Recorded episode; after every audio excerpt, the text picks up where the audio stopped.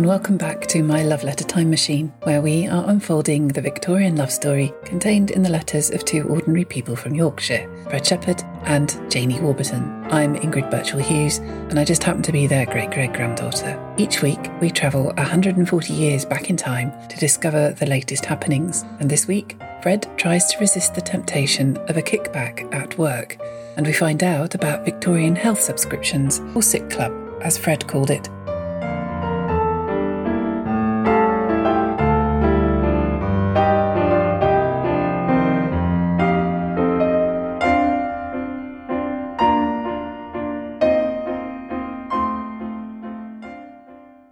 Last time, you may remember that Janie and Fred shared quite a lot of pillow talk.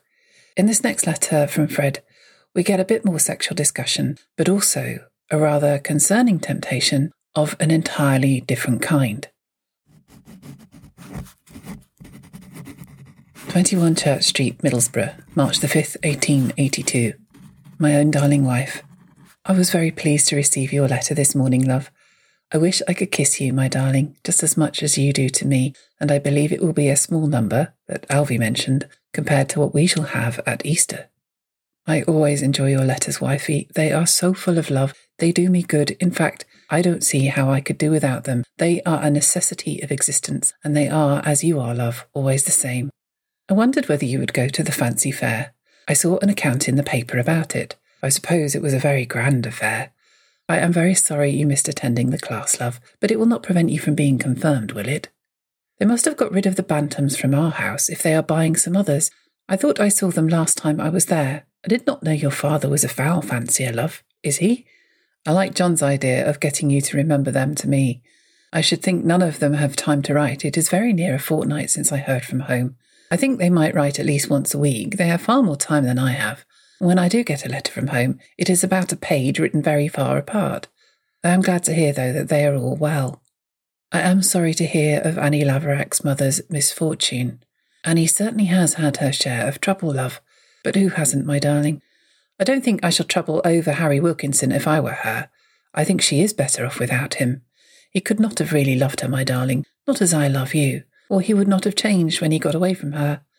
I am sure I love you more than ever, my darling, and you don't love me any less, do you? The confirmation, love, will be three weeks next Tuesday, then. I shall kiss you, my darling. I think I explained to you how pleased I was that you were going in for it. My darling wife, we shall be everything to each other, as we have been since knowing each other thoroughly, shan't we, my darling? I hope Annie's mother will recover. You may express my sympathy with her in this matter. We did win the match, love, as you expected, but we have to play the final match next Saturday against Middlesbrough. I think we shall win. I was rather unfortunate yesterday, getting hurt almost at the commencement of the game. It was not very serious, my darling, so don't be alarmed, but it prevented me from distinguishing myself as I should have liked. I got one goal afterwards, and Harrison got one. We won two to one. I shall certainly bring the medal, love, if we win it, and I shall be very disappointed if we don't, as we are nearer winning it than I have ever been before. However, if we don't, I expect I shall live. They are not a nice lot of spectators here. They can't see any good play except on their own side. Now, in Sheffield, they will always give a player the benefit of his play, and more so if a stranger. I am glad you enjoyed yourself at Rose Love the other night, and that Polly is improving in manner. I am rather surprised at your news about the wedding, love. I did not think it was so near.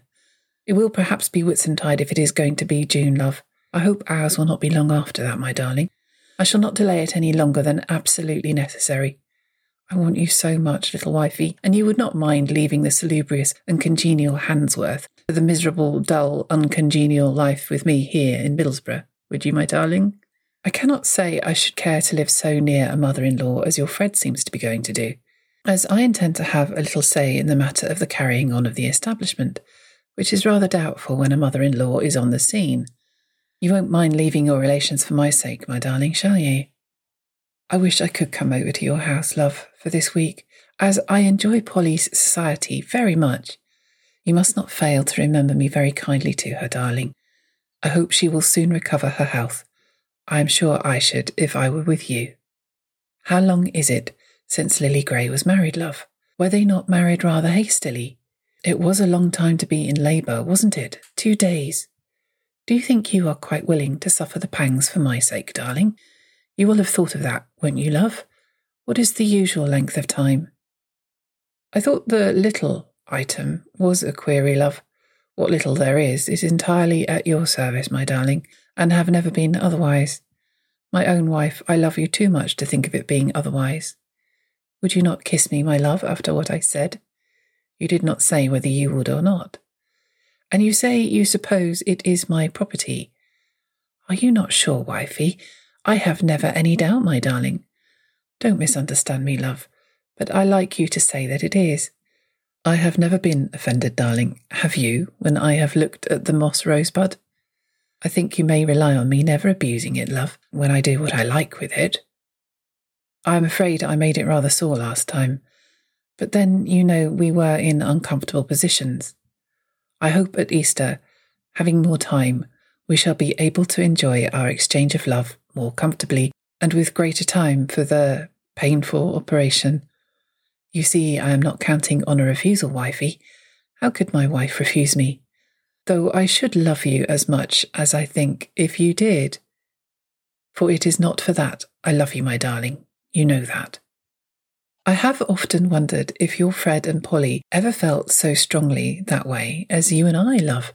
They don't look much like it, but then we are quiet and demure to outsiders. They certainly do not seem to incite that way through excessive love, as you and I were. I shall never forget our old Sunday nights when the revelations were first made, darling. How I wish I could see you now, my darling. I have scarcely been out today. I just walked out a little way this morning, but my leg was so stiff I could not walk far. It will be better by next week. This afternoon and night it has rained almost incessantly. Pleasant Sundays, very, but not so pleasant as we used to have, darling. We have had Retchford to tea this afternoon. You will remember my mentioning to you about a man that supplies us with stores. He came to see me this afternoon and made a proposal that should I get him the orders, he would give me a commission on them.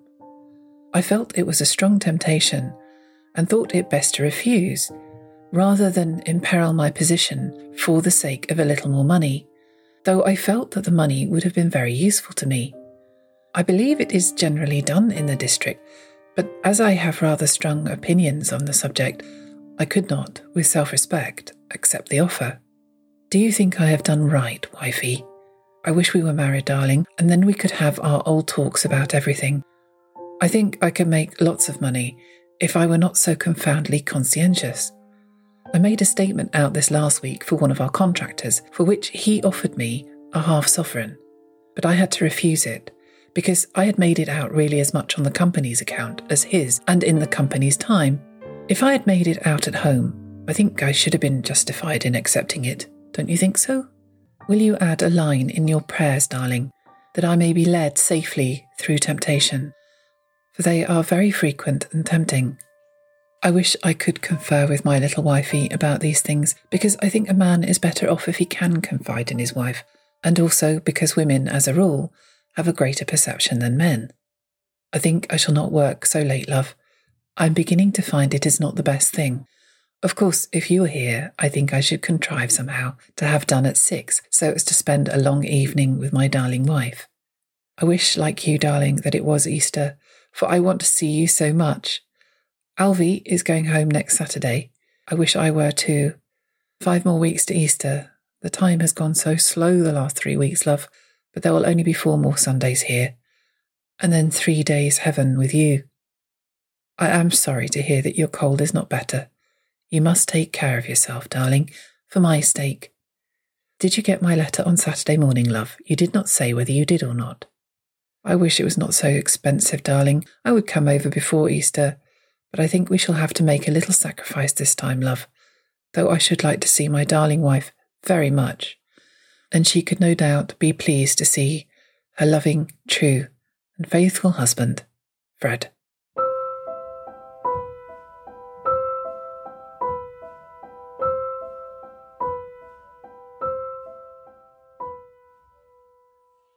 Well, with his elevated position in his new job, our Fred has been offered not one, but two kickbacks here from his company suppliers.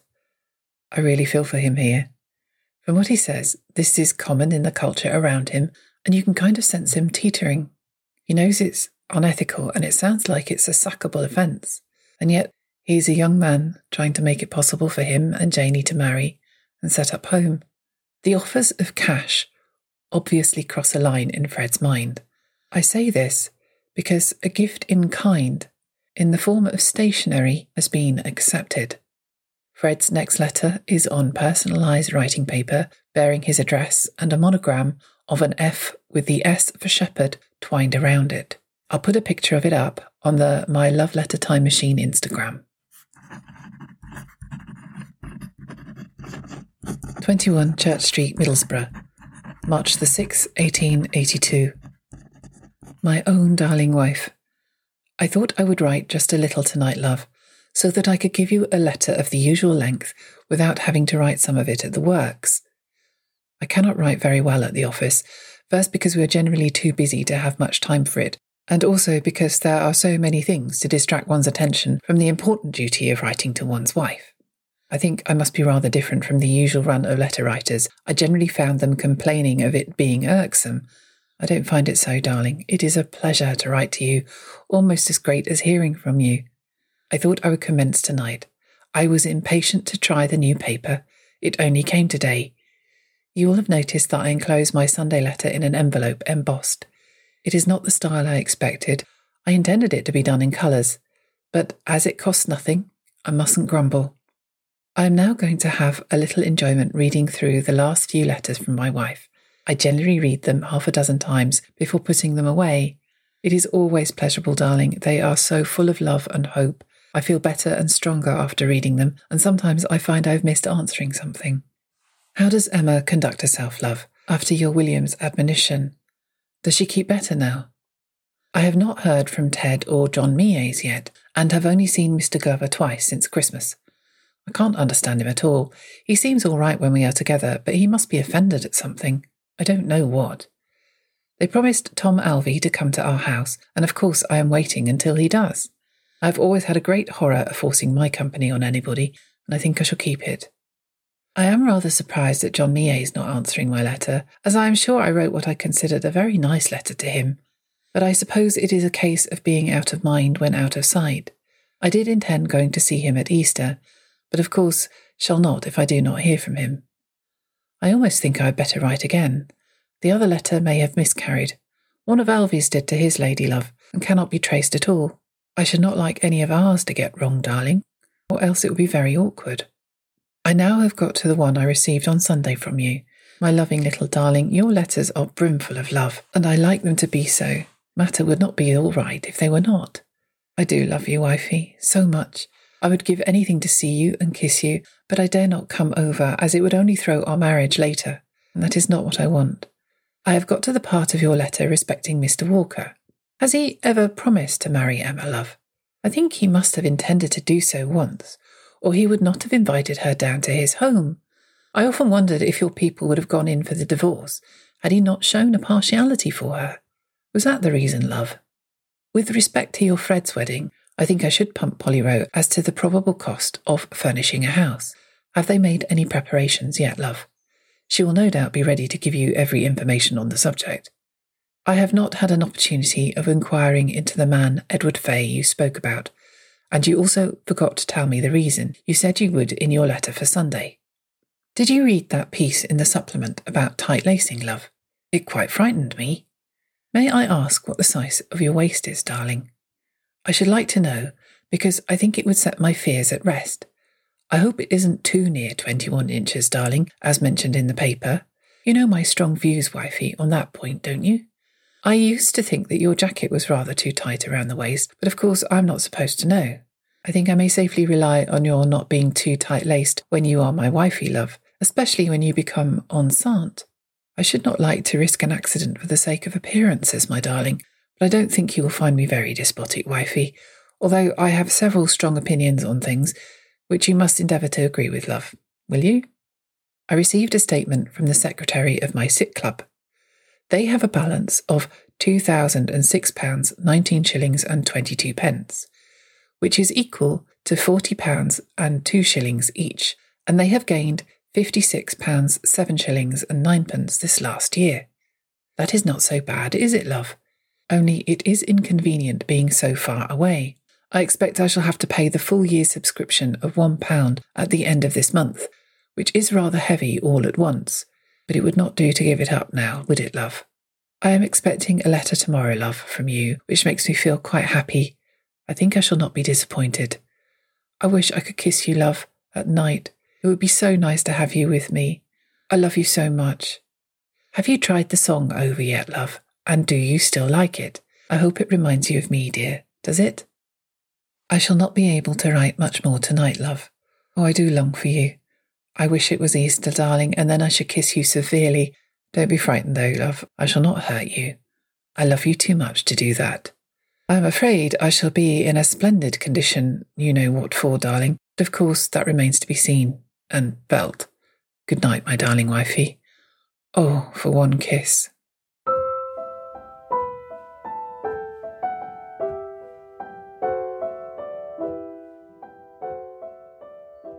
I believe the sick club Fred is talking about, more than likely a medical aid society that he is a member of. I imagine that it was a workers' friendly society, probably associated with his former steel mill, or perhaps a broader regional friendly society. At that time, healthcare was paid out of your own pocket, if you could afford it. A solution that working class communities came up with was the medical society, where workers would pay a regular subscription. Depending on the size of the fund and the society, the money could grow enough to even employ a regular doctor, as well as providing some sickness pay. Over time, many of the successful societies grew in size, embracing their wider communities and provided direct inspiration for the setting up of the National Health Service in the UK in 1948.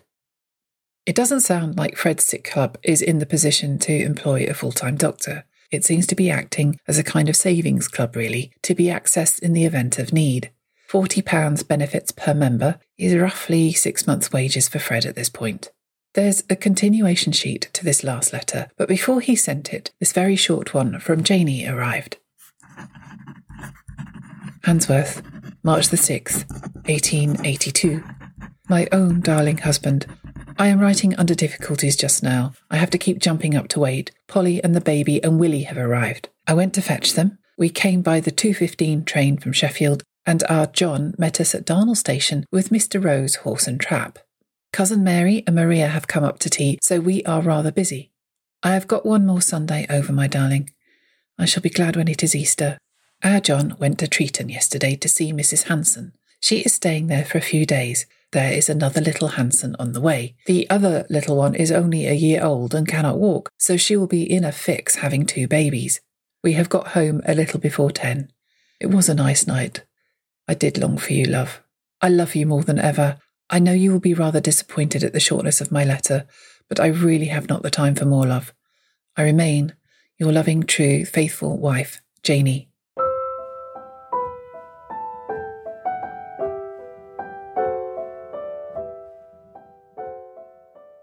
And so we continue Fred's letter from before. I received your letter this morning, love, as I expected. I seem to be able to tell when I shall get a letter. I think I shall get another on Thursday or Friday at the latest, shan't I, darling? I am glad that Polly has got up to your house. She will help you to forget my absence, love. I wish I were there, darling.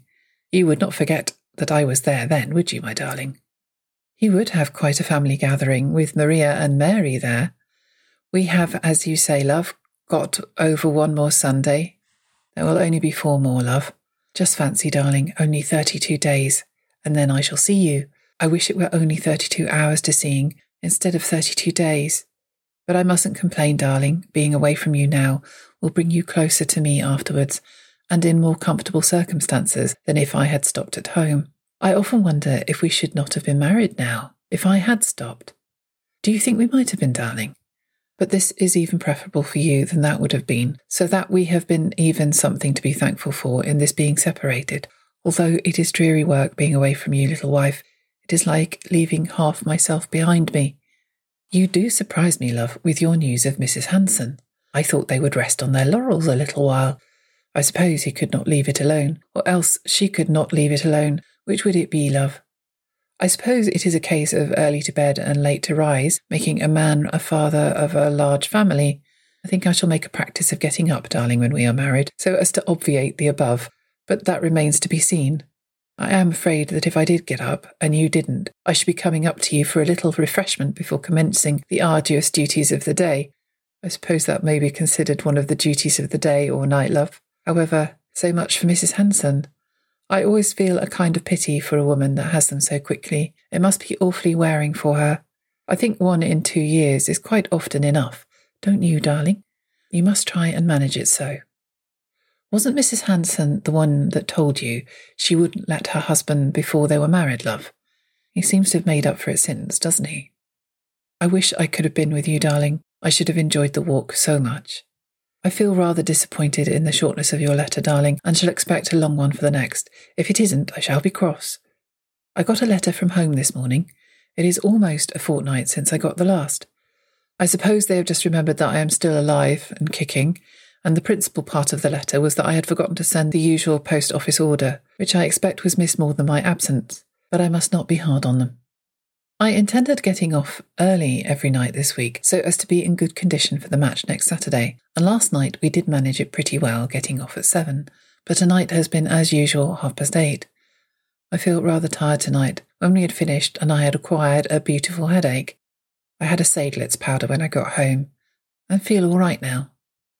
We had a good mixture for tea, marmalade and shrimps. I never smell shrimps, but what I think of the smell of something else. But I ought not to say anything about that, did I? The reason we are so late is because Mr. Cooper is at the works until six, and then we have to write up some of the letters when he gets back. He's going to have a pony soon, and then he will not come up to the exchange, so I expect we shall have done earlier then. May the day soon come. I don't get on very well with our new man. I can't get him to stick to work for more than ten minutes at once. He doesn't know what work is yet, as I tell him. I expect I'm going down to Redcar tomorrow afternoon. I'm going to look at a house for our new secretary. Mr. Cooper wanted me to go down last Saturday, but of course I couldn't on account of the football match. I should like to take you to Redcar and Saltburn, darling. I am sure you would be delighted. I wish you could spend a week there in the summer, darling. I could get to see you then. It would be your birthday in Easter week, love, wouldn't it? Will you think over what I am to get for you, wifey, and let me know in good time, and then I can bring it for you if possible. You'll be 22 then, won't you? Do you remember we used to say that 24 for women and 25 for men was quite young enough? We don't think so now, love, do we? Of course, circumstances alter cases. I am afraid I shan't be able to save the £20 I expected before Easter, love, as the suit has upset my calculations a little. I reckon I had saved £14, 11 shillings and 6 at the end of February. That is taking off a sovereign for my last visit. Do you think I have been very extravagant, darling? And do you still love me as much as ever? I love you, my wife, more than ever, and shall always be your loving, true, and faithful husband. Continued, March the 8th. My own darling wife, I received your loving letter this morning, love, and I regret to say that I shall not be able to answer the questions for Thursday as it is impossible to answer them at the office. I have had a copy of the questions made and send you the paper number 5 by tonight's post, and will answer them if I can tonight, and let you have them by tomorrow's post, which you will get on Friday morning. I hope this will not be too late for you, love. It is not trouble at all, darling. You know I would do anything for my wife, don't you, love? My leg is almost better now, love. It will be quite well by Saturday, darling. Don't trouble about it, wifey. We are very busy as usual today, so we'll reply fully tonight. I hope you and Polly are having an enjoyable time. I remain, my darling wifey, your loving, true, and faithful husband, Fred. P.S. I do love you, my darling, more than ever, and shall anxiously await your letter tomorrow. It is so nice to get them often, darling, isn't it?